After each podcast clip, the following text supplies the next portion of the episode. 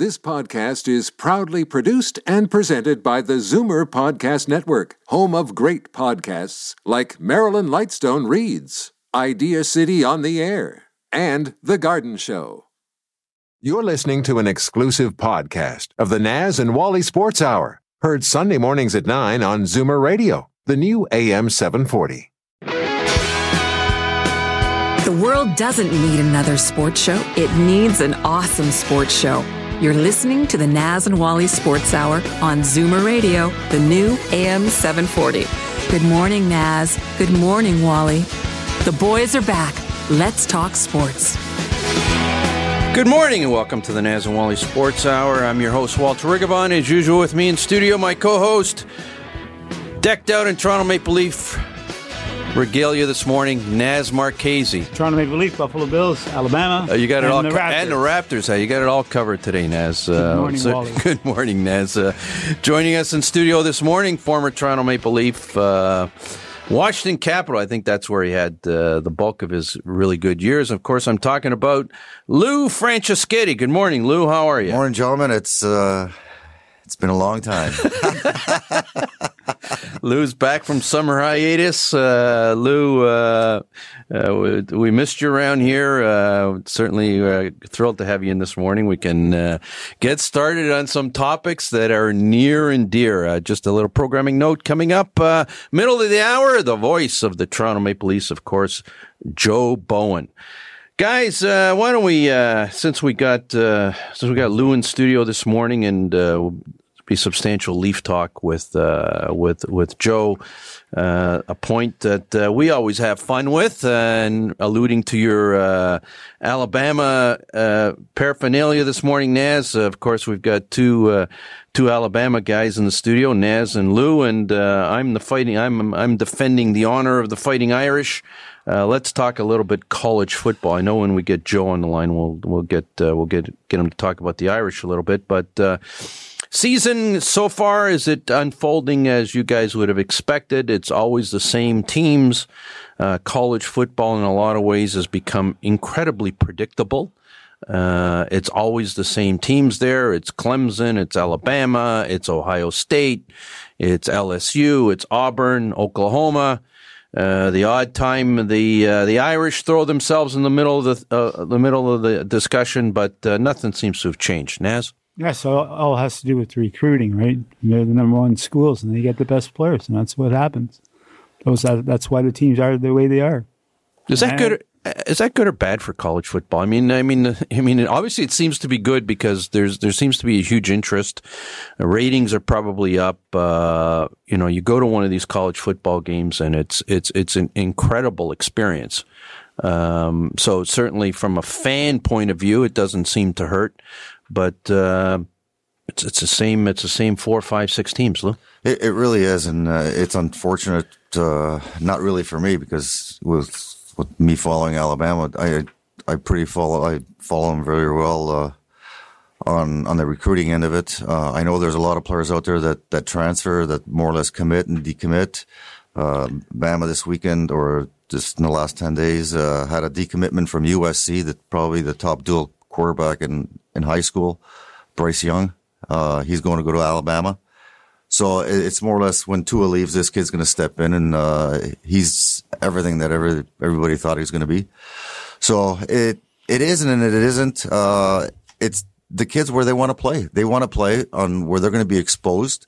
They want to play for a na- national championship game, I, I, and I and get, they want to go to the NFL, I get. I don't blame them, and right? Quite and frankly, most, but why? most of them are leaving after three years too. you, you look at you look at college football at today. When I say today, like today, Sunday, uh, September 29th or whatever it is today. Um, four of the top six teams in the nation are out of the, uh, the Southeast Conference: LSU, Auburn, uh, Georgia, Alabama. Um, you know, there used to be a day. It may, you know, the power now is in the southeast of the United States, and Ohio State throws their uh, throws them into throws their hat in the ring every now and then. But and that seems to about you know, and of course we've got Clemson, of course, but that's literally to me it's all, almost close to being southeast United States. USC hasn't been a power in what ten years. No, The- and Maybe- they always maybe used to longer, be a power, longer than that. right? They used to be a power. Texas used to be a power.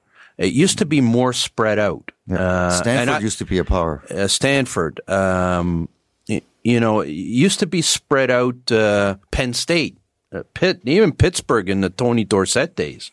I mean, uh, used, but now it's all gotten concentrated down. And in the long term, is that good for college football in the states? I really don't know if it is good for it. I, I guess as long as the ratings keep going up, it is going to be good for them. And it's really it's a great job that the that the coaches are doing uh, out there recruiting the kids and putting uh, thoughts in the kids' heads that uh, the best place to be is a school that they're they're coaching at. And this is the problem that Alabama's had, and I can only talk about them is that every year their coaches they leave. It's one and done. You know, they, they go to other jobs. They go to head coaching jobs. They go to uh, uh, professional jobs up in the National Football League. Uh, so it's harder for the kids to get to know kids and or get to know the coaches. So the relationship between the coaches and and players are very very important right now. And if you have a stable uh, force of of coaches that are going to be there for a number of years, you're going to have a lot better chance, like Clemson has, because their their offensive corner and defensive coordinator have, never, have been there for the last five or six years, and they've had lots of opportunities to leave, but they have a different atmosphere over there than Alabama. You know, Nick brings them in. It's all it's all about recruiting at the end of the Uh, it- day. it- at the end of the because day, you know yeah. up until uh, Yeah. what, what what- what's his, is Dabo Swinney? Is that his Yep. the coach Clement Yep. Clemson? You know, Clemson was a you know I, I wouldn't have considered them one of the elite of college football historically. Uh, I mean, they won a national championship I think in the early '80s. I think the Yeah. fridge was there, Yeah. right? Uh, not not that year, but they did win it. Uh, they did win. They yeah, win, but the, yeah, they. I can't remember. I think Georgia was in. Uh, I'm, I'm confusing them with the early '80s Georgia team with Herschel Walker. But Clemson, to me, has not been historically one of the great college football programs. Let's say 50, 60, 70 years, like like Notre Dame is, like Alabama is, like USC is, like Texas is. Uh, but they eh, they managed to. Uh, Dabo comes in and he turns a program completely around. And is that what college football is all about, Naz? It, it- sometimes it's not just about it's it's it's all about recruiting. It's, It's about, about it's about recruiting, yeah. Saban. It's- It's For about sure. it's about getting out there and you know you turn and everybody wants to be part of a winning Yeah, program. the one thing I don't like is the blowouts. There's a lot, a lot of blowouts, and it's pretty tough to watch. And Alabama's up 50 points. In Uh, I- I- I- I- and that's the you know what? problem. He, he makes a good point there. Yeah. I, I think the Power Five teams, I think they should play each other a lot more than they actually are. I understand the part you got to play so many I mean, teams. it's in conf- ridiculous. yeah, in your it's conference. It's ridiculous, right? You know, I mean, the- yeah, you know, But they get paid. They, they- like certain teams, Yeah, they get- Alabama yeah. will go to uh, to Naz's school and say, "Okay, listen, I'll give you a million dollars if you bring your school over to play us." Okay, fine, thank you. right? They come in, they get blown out. It, it's good for the It's good for, For the, the- for the program of the team that right. gets blown out because Right. all of a sudden New Mexico's playing Notre Dame, you know, Yeah, uh, on television. on television, Yeah, and, we- and they and they get paid enough that probably pays for their entire program for the right. entire year, right? That's right. But it, you know, yesterday, uh, you know, we're in the thick of the college season, and there's only, I believe, there was only two games that involved uh, top twenty-five teams. Yep. Uh, Notre Dame and Virginia. Virginia was a good team. I can't remember the other one. Wisconsin, Wisconsin and Northwestern? Northwestern, yeah. Okay. So I'm saying to myself, like, you have to create something, you know, you can't have the, the, and I don't know who, uh, Alabama, they kill Ole Miss yesterday. Ole Miss. Yeah, but then that's a conference team, right? Yeah. Um, but you gotta have, you gotta have the big boys going head to head all season long. And it, and it's not happening until the end. When, when they're, when you're playing in the SEC title game or, or the Big Ten title game or something like that. and that and that hurts also the program because you're you're not getting enough reps with your with your first team, and when it comes to crunch, now you're you're asking everybody to play four full quarters, and they're not adapted to do it because you've only played your first team uh, probably halfway through the third quarter. Uh, that's the problem that Alabama had last year. But again, it, it's whatever teams have the depth. Those are the ones that are going to go further. You look at Nick Saban; he's I think he's got probably six head coaches out there that were assistants under him that grab things from him and bring them out to the to, to the schools that, that they go to. So it, really it's like how can I say it? The kids want to go to a school that they want to go to the NFL, two that they're going to play on TV, and three they're going to compete for a, a number one job. That's why there's so many transfers right now. is because the kids are realizing, well, there's no way, hope in hell that I'm going to, if I can say that, uh, that I'm going to get a shot at the number one uh, first string team. I'm going to have to fight for it, and that's what Lou Sab- uh, Nick Saban, that's what uh, Sweeney does, that's what uh, Jeremy Pruitt does in, down in Georgia. Uh, it's just that they bring enough depth in to f- have these kids fight for a job instead of entitlement. Well, I mean, you might know this. You might know the answer to this more than I do, Naz. Okay, you've got a program in in uh, in Alabama that, without question, has been the top college program.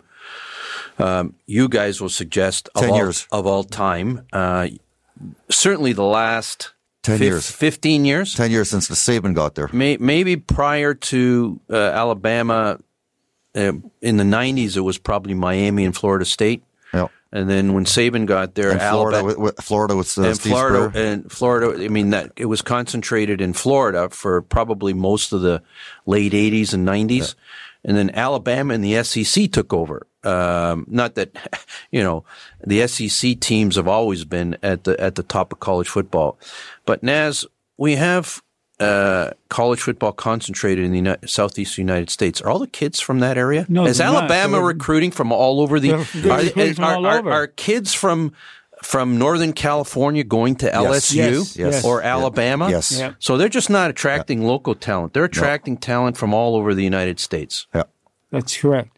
The, Alabama has over 40 players playing in the NFL. 40. That's a lot of players. And of course, the kid's going to go to Alabama.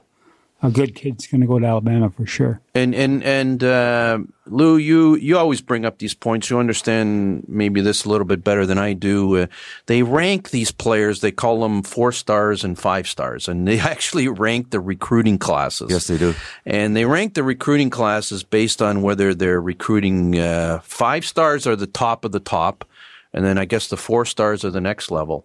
And all the five stars seem to congregate in in in certain programs. They, what happens is there's probably 30 to 35 uh, top five star players. And what they do is they, per year per, per year. in all the high schools all And- and across that- the yeah, United and States. the- I get a list of the 247 uh, composite. They list 300 players. I'd say the top 35 are all five star. The rest are all four star. And then there's the three stars that, that you that are still good. And if you can get really a good three star to come in and play, it's even better. Um, and it, what happens is most of these kids, you very rarely do you find two or three of them go, depending on position, to go to one school. So what happens is that they go to most of the schools in the in the in the southern uh, U.S. Uh, the the best ball players come out of Florida.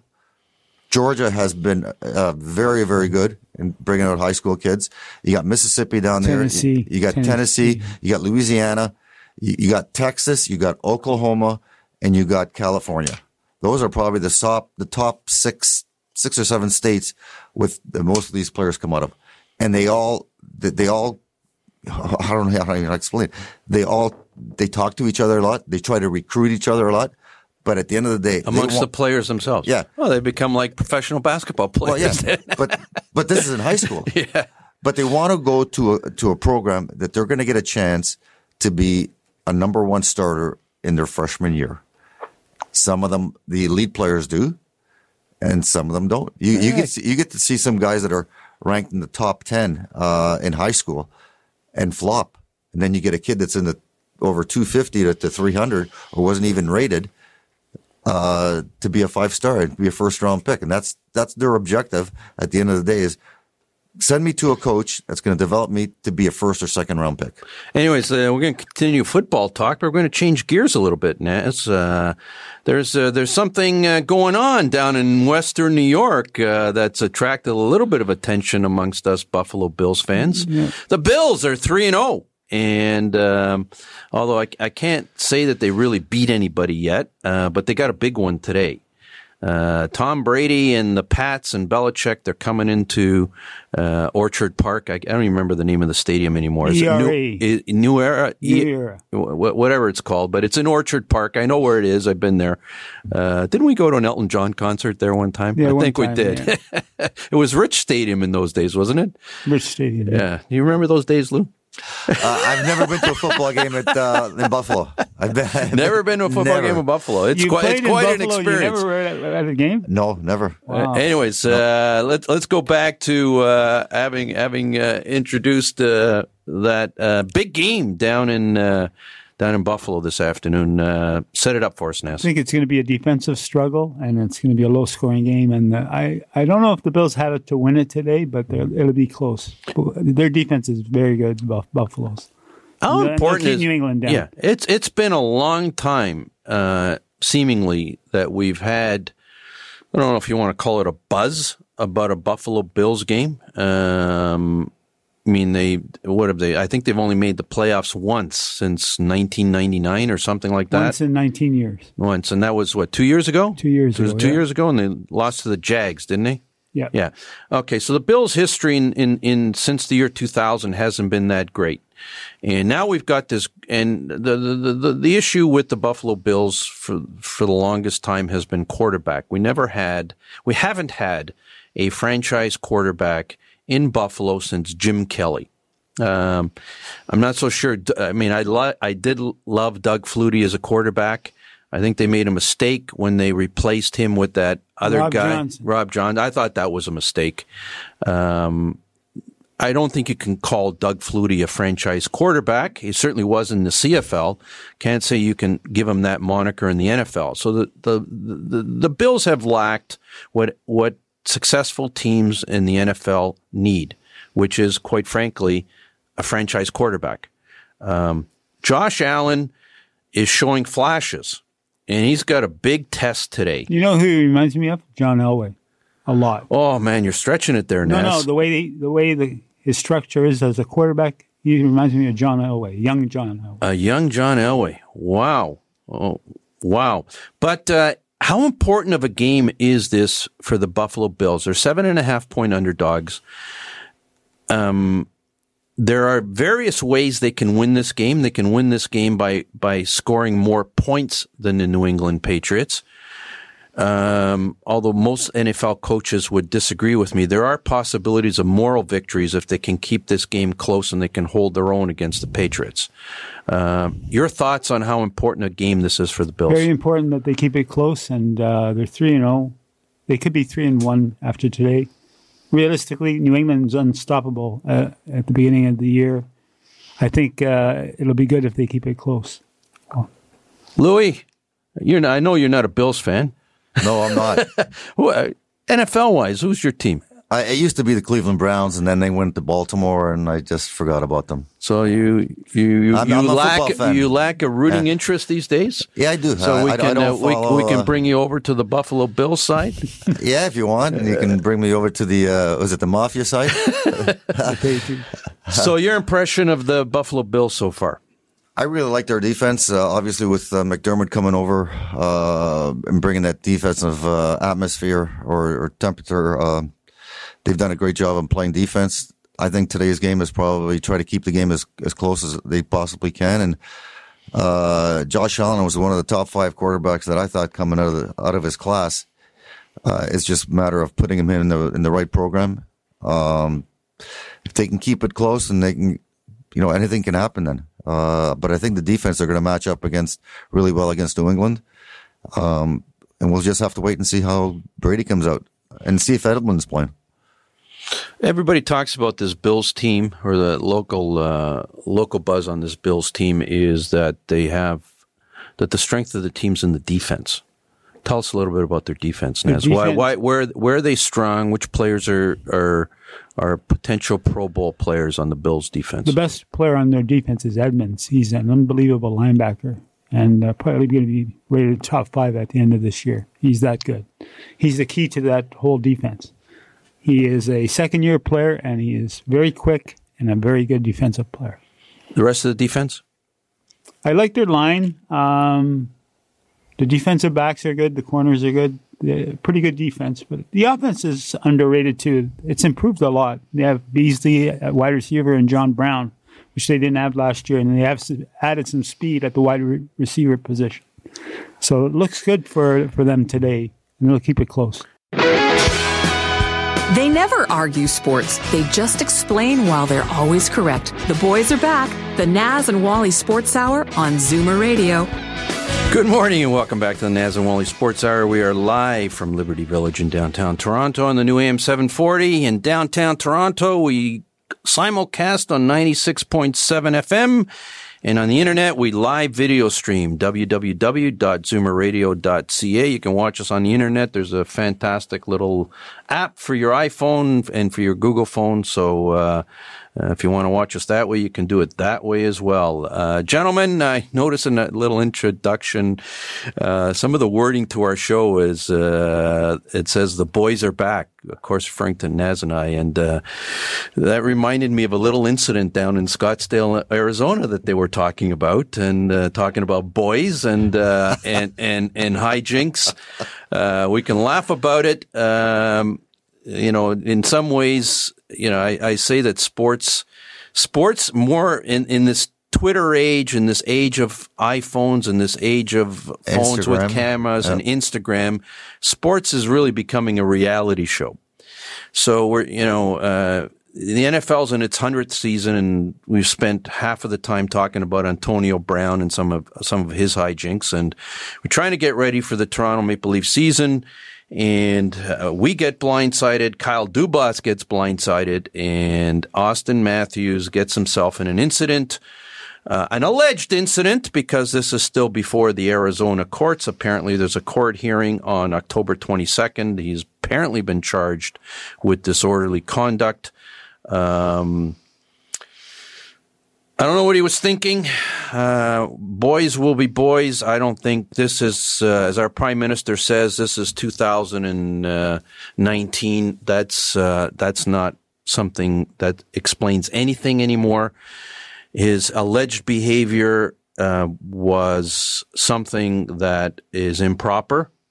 Not sure it's. I'm not sure it's a criminal charge. I don't think we're talking about criminality, uh, but disorderly conduct. Lou, as a former player I'm sure you've probably been witness to worse in your day. Uh, some of which you probably uh, has is protected by the player's code of silence. So we certainly won't ask you to betray any confidence this morning uh, in terms of what may have happened in your day. Um, but your reaction to this incident and from the historical perspective, um, your thoughts it's 2019. That's all I can say. It, it's more or less this 10, 15, 20 years ago, it would have been washed up under the, under the rug. Um, we as athletes cannot do anything anymore that is inappropriate to the law. I think this incident with uh, Auston Matthews, he was being a kid. Uh, I'm not sure how far he went to breaking into the vehicle or wanting to break into the vehicle. It's a misdemeanor. Uh, it's probably a slap on the wrist, but it's an eye opener for, for anybody out there. Uh, the thing that I don't like is that he tried to hide it from the Leafs instead of letting them know back in May when it happened. And he got his father involved in it, uh, to try to persuade the so-called, uh, security guard to keep it under wraps. Um, but again, it just goes to show you that we, even as people, uh, there's really nothing that we can get away with anymore, whether it happens now or whether it happens 10 or 15 years ago. It's going to come out and it's going to bite us. Naz, your reactions Wally, the, to the whole story? The, the, tapes don't lie. It sounds to me like it happened the way they're saying. Um, it would have been better off if he had just admitted it at the time that it happened and move on because we do forgive. Our society is a forgiving one and he would have been forgiven right away. Now he has to go through all the court cases and everything else, and it's going to be a difficult time for him. Yeah, I, I well, think. Especially, go ahead, Lou. Especially now that the Leafs are about to name a captain. I, I think that's going to knock him down a few pegs. Um, I, I don't think there's any question about that. And we had that this discussion. Naz, I, I certainly felt, irrespective of this issue, that Tavares should have been the captain, uh, and we can have. Uh, we can have that debate, Lou, uh, f- from the perspective of a player. Number one, how important um, and and just to wrap up the Auston Matthews debate um, uh, or discussion, it's not a debate. Um, I couldn't agree with you more. In this day and age, uh, these athletes doesn't matter how you know you you sign an eleven million dollar contract. You know what? You can't and uh, you can't go out there and act like a, a teenager, and and that may be that's it. And I, I don't even want to use that moniker because certain behavior you just you, you you don't go around in public in today's day and age, or in I guess probably in any day and age, and and start dropping your pants and start intimidating uh, a woman who's just doing her job. She's out there two o'clock in the morning doing her job as security for the residents that that uh, either he lived in or some of his friends lived in. Um, there, you know, there's a message there. Uh, ho- hopefully, uh, it's learned. Uh, hopefully, the rest of the players around the league uh, get it. And be careful with your booze. Be careful with uh, with the other substance that's now legal in Canada and in, in a lot of other states. And you know what? And the other lesson in this, you know what? If you're if your buddy, like he, he's out there with a bunch of buddies that night, right? And if your buddies making $11 million and, and he's known around the world, maybe as a friend, maybe as a friend, you sort of protect them a little bit. Um, if he had been my buddy, um, I would have been careful what situation I would have exposed him to. I would have made sure he never got to that point. But again, your buddies are are half in the bag also. And yeah. what would have happened? Would, would he be still getting this kind of notoriety if this happened in Toronto? You don't think the if it happened in Toronto, I yeah. I, I, would think it'd be 500 times worse, wouldn't you it? think so? Remember when it happened to Eric Lindros? Do you remember the in, in, Koo Koo Bananas? Cuckoo remember Banana. Remember the that one actually went to trial. It was no, it was, I didn't remember. Yeah, it was he he he was alleged to have poured beer on a woman in in in a bar. I think it was in, in Whitby in Oshawa. Oshawa. Yeah. Koo Koo Bananas. He got charged for throwing beer, dumping beer on a woman, and he he uh, Eric's point was that she dumped beer on him. Uh, went to trial and, and he and he got off, um, or he was he was acquitted. That's a properly uh, a better proper term. He was acquitted of the charge, so he's never convicted. Uh, but that sort of reminded me of that. I think it'd be a hell of a lot worse if it was in Toronto. I really I do. Uh, you you think otherwise, Lou? I, I don't know. I don't know what exactly happened. Did he drop his drawers and he still had his underwear on? And did he, you know, uh, the th- reports those, I've read, he dropped his drawers, but he still had his underwear on and he grabbed his cheeks or whatever. That those are the allegations. It's going to court on October 22nd. I got to think that there's going to be some way of plea bargaining that. You know, um, he's going to settle it. He's going to do. He's going to pay a fine. He's going to do some community service, and hopefully, there's a lesson that's been sent to every other athlete in the in the NHL. Guys, you know what? You're in public. Be careful what you do. You know, I, I guess so now. you know, be be careful. Don't don't resort to this type of behavior. It's I'm not sure it was ever acceptable, but it's even less acceptable nowadays. the other cheek. And and I say that and I say that with the greatest. You know, we all did stupid stuff when we were younger. That you know, we didn't have camera taping us. We didn't have anybody uh, videoing us. We'd have anybody tape, uh, you know, taping our voices. And maybe from that point of view, we were lucky. Uh, you know, a lot of people do stupid things when they're younger that they regret. He did it. He got caught. Hopefully, he, he learns from it, and a, a lesson's been sent well, to well, every well, other young why, athlete. Why does it come out five months after the fact instead of why didn't it come out right in May? Uh, that's an that's uh, that's an interesting uh, interesting question you pose, which we will uh, probably find out as this story further de- develops. And I know the Toronto Maple Leafs must Dubas must be so upset. Um, and Brian Burke made the comment on one of the shows the other. Uh, just gonna wrap this up. We got to go to break. Um, Brian Burke make, made the comment on uh, primetime, I believe, this week is the first the first phone call you make is to the team. That's the first phone call you make. The second phone call you make is to your uh, to your parents, and maybe the third one to your agent. Dubas got caught, and he got put in an unfair position, and that's probably the that may be the bigger mistake that Auston Matthews made here. You know what? You go to your team, you explain it, they're going to help you out. They're not the enemy. He, know, went, he went to his agent first. yeah, and uh, And then he got his dad involved. Yeah. Yeah. Which is the, the last thing you do. whatever. Uh, Dubas should have known about it. He should not have been blindsided by the by the press, and that was completely unfair to him. Uh, completely unfair to him, and, the, more- and to the Toronto Maple Leaf organization. One more question. If it would have happened to anybody else, where would they be today? Well, I, I've got to think the NHL's got to look into this. Uh, they're probably going to wait for the process to work out. I, I think. I think at some point in time, uh, Auston Auston could be looking at a game or two here uh, if the NHL wants to send a message, and I think they should. I think they should. I think they should. Time will tell. You know what? They're accountable for their behavior uh, outside the arena It happened to Kuznetsov. and um, and this is this falls below the standard that's ex- that's expected from an NHL player, and I think there have to, there has to be consequences, uh, and and and the message has to be be sent. They're not here to be nice. They're here to be right. The boys are back. The Naz and Wally Sports Hour on Zoomer Radio. Good morning. Welcome back to the Naz and Wally Sports Hour. We are live from Liberty Village in downtown Toronto. We're pleased to welcome to the Naz and Wally Sports Hour this morning the voice of the Toronto Maple Leafs, Joe Bowen. Good morning, Joe. How are you?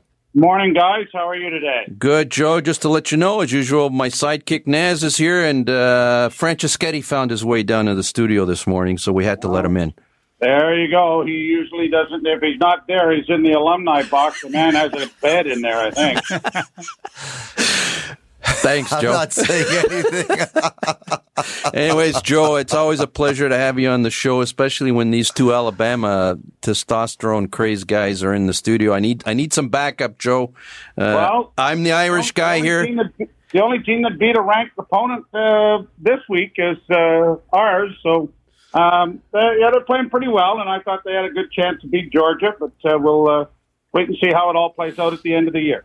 Uh, we certainly, uh, it's always a pleasure to uh, get some backup uh, fighting Irish. But the big story this uh, coming up this week is the season is starting. Uh, the Toronto Maple Leaf season starts against the Senators. Hope springs eternal. Everybody's hyped up. We're all trying to get our positions on the parade route down on Bay Street. Joe, you've you've seen the games. We don't know how important preseason is, but what have you seen in this preseason that you can pass on to our listeners, which would be optimistic? Well, I, I think the one thing that you have to be very very impressed with is the depth of the organization. Um, uh, I think the the two Russian kids that they have brought over, uh, especially Mikheyev, um, are going to be a part of the team and bring with them uh, good size. They're all six three or six four. Um, I think they're going to have a real good chance of sticking uh, with this hockey club throughout obviously the core, uh, and it's been well documented how much they're being paid and everything else, is still um, uh, one that a lot of teams in the National Hockey League are very envious of.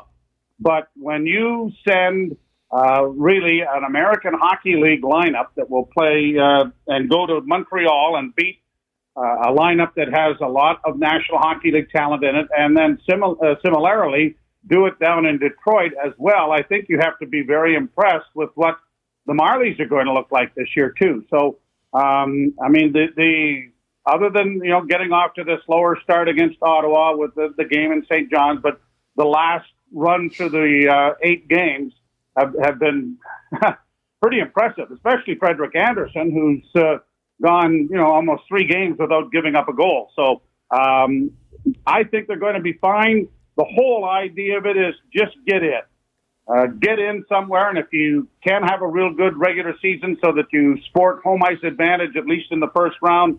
Um, but you, the, the St. Louis Blues showed us that really uh, all you have to do is turn things around and have a good mental approach to the game.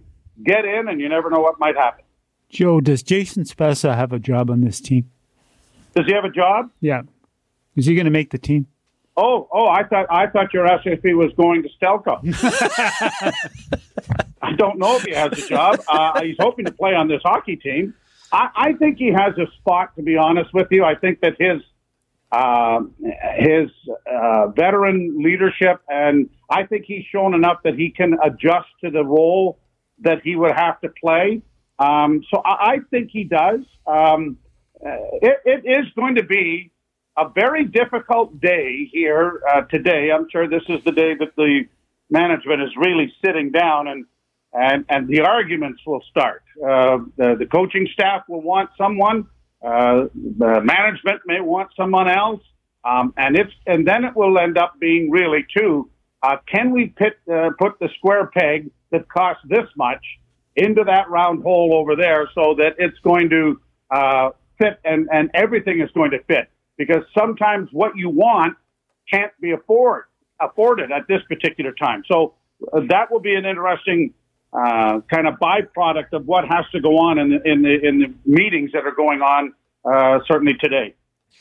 Joe, um, how's uh, Cody Ceci and uh, and Barrie fit into the defense here? And are the Leafs going to be as quick as I see they are, um, or are they going to be quicker?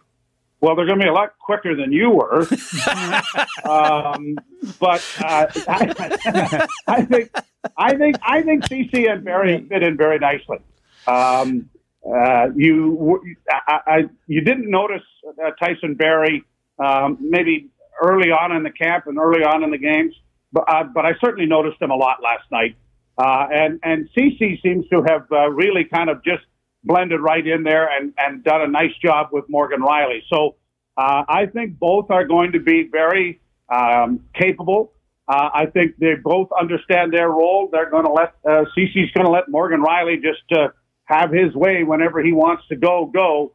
Um, he's going to have to be the guy that kind of tends the fort at the back and make sure everything is tidied up. But I really think that the two of them are going to be uh, key components. Um, you know, is Tyson Barrie better than uh, Jake Gardiner? Well, we're, we're going to find out. Um, uh, he's certainly a very a, a, terrific skater, the way Jake was as well. But uh, he's got uh, magnificent hockey sense, and it'll be interesting to see how he runs the second power play unit as well uh, talking to Joe Bowen, Joe, you've put me in the unenviable position to coming to Franceschetti's defense. Uh, it would be a first time first time event that ever happened on this show. Uh, Joe, what, uh, you think he was quicker? no, no, I don't think he was oh. quicker. But uh, this team may lack this team may lack actually lack some some uh, a skill set that uh, Franceschetti actually brought to some of the teams that he played. He Lou, Lou, dinner? No, he you know he, he spent 11, 12 years. He managed to survive. He did bring a little bit of grit, and he was a, he was sort of a lunch pail type of guy, and he would go into the corners and he and he'd uh, and he'd elbow his way around to the front of the net. So he, he did bring a certain skill set on a very uh, low salary too. and yeah, he, and he, he managed affordable. to hang around for a long time. Yeah. He, he, oh, those skill sets were very affordable.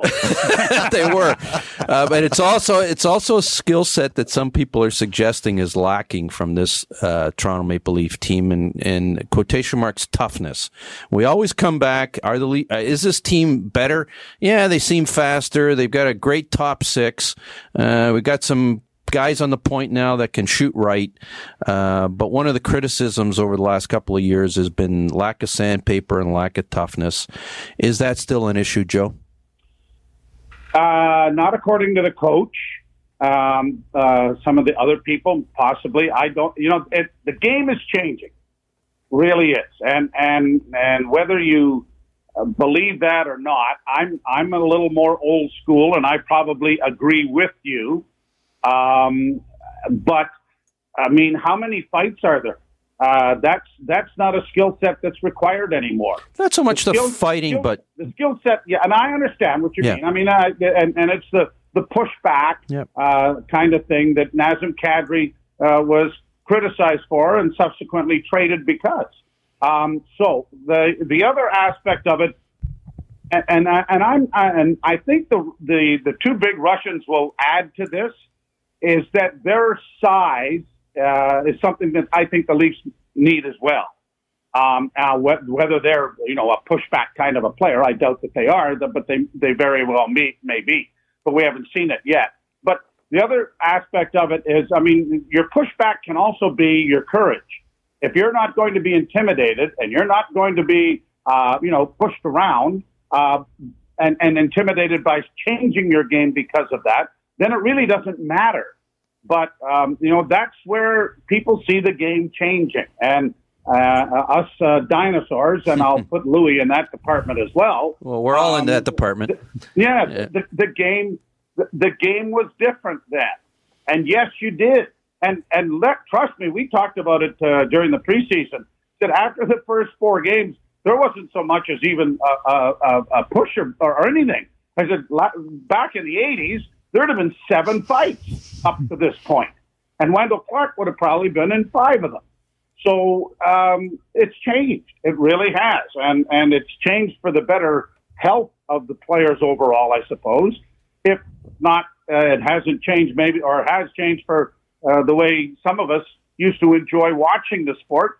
And I always said I really enjoyed the fights as long as I wasn't in one. so um, that's that's where you know us dinosaurs have to kind of say, hey, well, you know what? It is changing, and maybe maybe they don't need the Ben Harper to be there to be tapped on the shoulder. So um, uh, that's that's where it is, and we'll see. Joe, your thoughts on the play of Rasmus Sandin so far? I, am very impressed with him. Um, the issue that may come up is the monetary issue. Uh, can we bring him up uh, and burn a year uh, and and and then the salary cap, or is there an issue where we could keep someone and he could go and play another year in the American Hockey League and play extraordinarily well, and it certainly wouldn't hurt him by any stretch of the imagination to play 30 and 40 minutes a night almost at the American Hockey League level. But he's he's very very close. Now, we, we you you think back to other past years and there was Borgman, and everybody, oh yeah, he's ready to go. He's ready to go. Well, in a month later, he ain't here. So um, I, they have to be careful with him. Uh, I think they have to be uh, err on the side of caution. Uh, he's just 19, um, so let's not force him into a situation unless he is forcing us to make that decision, and that will be another big hot topic to be discussed in the boardroom today. But I, you'd love to be a fly on the on the uh, wall we, we cert- because it, it's going to be very interesting, and and there'll be a lot of uh, different points of view on it, and then monetarily wise, it'll be another decision to have to be made there. Uh, Joe, uh, one last question, and we'll let you we'll let you get on with your day. And thank you so much for joining us. Uh, uh we, have talked about all the additions that uh, guys are going to be skating around, all the new guys on the ice. Uh, there may be an addition that may be even more valuable than that. We'll see how time plays out. Paul McFarland, behind the bench, I think was brought in uh, for a couple of specific reasons. One, probably the power play more so than anything else. Uh, your impressions of what impact he has had on the team so far and what impact he may have on a go forward basis? Well, make make no mistake that when practice is on, it's the head coach who is uh, looking after everything, and, and Mike Babcock has his tentacles and hands on everything. Now, Paul will tweak and do some different things, and I think uh, we were commenting last night that we saw some different things in the power play, uh, and it was quite successful, by the way, last night as well. Uh, more more uh, net front presence more side, like the uh, Mikheyev uh, had done a, a, a wonderful job uh, in front of the net on a couple of opportunities. So more net front presence. Uh, it's not as predictable as it was a year ago at this point, anyway. Um, I mean, now Marner's on the left side uh, as opposed to being on the right side last year. So uh, I think we're seeing some different uh, different approach to it. Tyson Barrie will add a dimension that uh, maybe uh, the Leafs didn't have, and that is a, a, pretty good point shot on the second group. Um, so I, I, think we're seeing some tweaks to it. But when you, I mean, John Tavares is going to live off the crease, and, and he's going to live very, very richly uh, on this power play. One would think. Auston Matthews with that wrist shot um, is going to, you know, benefit greatly from from Mitch Marner. Um, so I think we're going to see some things like that, and I I think what we're going to see is that it's not going to be as predictable as it got last year, and uh, I think that will be an important aspect that teams are going to have to uh, wonder what's going on, and, and Paul McFarland will be a big part of that.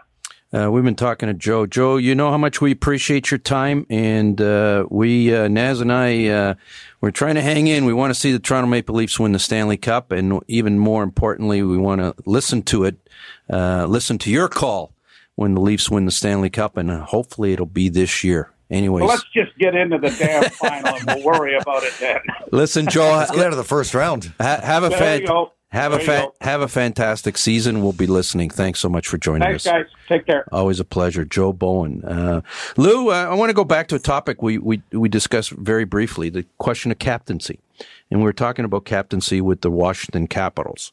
Um, how important is it for the Leafs to choose the right captain, or how much difference does it make whether it's Auston Matthews, uh, John Tavares, or Morgan Rielly from the perspective of one of the one of the players being in the room with the guy who's wearing the C? Well, I think you gotta you gotta remember this is probably one of the most iconic franchises in all of sports. So it's very important to get the right guy. Uh, Dion Phaneuf was not the right guy to be the captain here when he first when he got Why? nominated. Why? I just think he, I didn't think he came with the proper leadership uh, qualities uh, f- from from Calgary. Uh, Brian Burke anointed him Yeah. uh, as soon as he got here, without knowing the type of player he was in the dressing room, the respect that you get from other players in the dressing room. Do you do? do you, and I, I'm sorry to interrupt here because we've only got a few minutes left, and I, and I got to make. sure I want. I'm really interested in your perspective on this as a former player. Um, it's almost like I get the sense that okay, management is appointing a captain, but the players know who the captain is, don't they? They know who the leader is on the team. Does management know? Well, of uh, because. I didn't, I didn't, I didn't get any sense whatsoever. We were two weeks ago. We're on the show. We're all talking about Auston Matthews going to be the captain. They were out in Newfoundland. They're all wearing Auston Matthews jerseys with C on. Two weeks later, it's like the world changed, spinned on its axis. And, and I'm not surprised because I thought John Tavares, who was a captain with the New York Islanders, is much seems to be projecting more leadership qualities than Auston Matthews. What's your perspective? Or Morgan Rielly. Or Morgan Rielly. I think Rielly would be a great captain. I, di- I didn't think Matthews is ready for it. I, I don't think he's re- ready for it either, uh, and it's got nothing to do with his background. Uh, I just don't. Irrespective Yeah, of what happened this Yeah, week, it- we not- had you know this. what? We're not disrespecting him as a player. I just I don't know what kind of leader he is in that dressing room. Will will he sit down and will somebody look up to him and say, "Okay, well, you're doing it the right way"? We had Rod Langway. Rod Langway never said a word. He just led by example. He worked his asses off. Uh, as ma- as many bad habits as he had, he was always the first one in the in the uh, dressing room every morning at practice, sca- run riding the bike. Uh, but right now, I think it's either John Tavares because of the, the title that he had with the Islanders. The people, uh, the kids are going to look up to him. They were going to respect them, even the older, the younger kids, or uh, Morgan Rielly. Now you got to look at how much term do these guys have left. Morgan Rielly's got three years left in his contract. Tavares has got six. You're not going to put one guy in there just for one or two years, even though uh, Matthews does have another four or five years left. Naz, your thoughts on, Oh, I think on this? John John Tavares, right from the beginning, I said that he should have been captain. He should have been captain last year. There's no reason why he shouldn't be. He's the leader of the team, and you can tell him in the interviews. He, he seems to be. Um, More, I, I, it's either it's one and one, uh, one and one A with Morgan Rielly and, and John Tavares. Uh, how much difference does a captain make? Like, what's what's the function of a captain? In uh, is he is he a rallying point for the team? Does does he sit? You know, does he is he on people's asses when they're dogging it? Is he the conduit between the players and management? Uh, how important is a captain in an You? NHL There- dressing room? Does it make any difference? there's 30 different captains because because you have 30 different personalities. You got Brendan uh, Gallagher out in Montreal, even though he's not a captain. Uh, the way he leads by example. Shea Weber leads by the way he leads by example. Then there's other guys that are a little bit more feistier, that, that get in your face, that uh, that more or less uh, play really really hard uh, emotionally.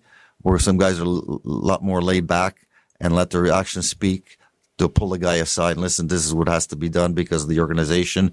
Uh, some guys just walk into a room, and the aura of him walking into a room They command respect. They command respect. Yeah. So it's 30 different organiz- or 31 different organizations have 31 different types of captains. To, to me, the, I mean, I obviously never played professional sports uh, like you did, uh, Lou. But you know, Naz and I played played some sports when we were younger, and uh, you know, the captain generally uh, was on the teams that, that we played. Is like he's he's the guy that everybody respects. Doesn't have to be the best player on the No, team. it doesn't have to be the best player. right? Sometimes it is. Sometimes it's the best player on the team because a lot of times the best player on the team is also the hardest working player on the team. Like a guy like Sidney Crosby. Yeah. Like they, you know, there's a reason why Sidney Crosby is the best player in, the universe, or him and Connor McDavid, uh, because he, he works harder than everybody else. That's why Babcock has a tr- tough time looking down the bench there and looking for a Lidstrom, Datsyuk, or a Zetterberg. I mean, these guys are unassailable. It's just the, the, the respect they command. And Tavares, to me, and Rielly, uh, more or less the same. I, I just I see Tavares a little bit further. Is just like Because he is 29 years old. He's been through it before. and he's done it before, Yeah. and he and he's done everything. He was, uh, I believe, I'd have to go back and check. Was he not captain of the Team Canada junior team? May have been. Was certainly a leader on the on on the Team Canada junior team when uh, you know he he was he was in the Olympics in 2014. Got hurt. Um, um, he just seems he he gives me the aura of of commanding respect. Just that's Louis- my sense Louis, of him. Louis, does it mean more to be the captain of the Leafs than anywhere else, like Philadelphia or well, Pittsburgh? he- he- Ten seconds, Lou. yes and no. Toronto, Montreal, Chicago, New York, Detroit. Original six teams. Original six teams. Anyways, we're going to have to let it go at that. Naz, five seconds, last word. Go Bills. Go Bills. I knew you were going to say that. To all our listeners, have a fantastic week. We'll be back again next Sunday morning. This podcast is proudly produced and presented by the Zoomer Podcast Network, home of great podcasts like Marilyn Lightstone Reads, Idea City on the Air, and The Garden Show.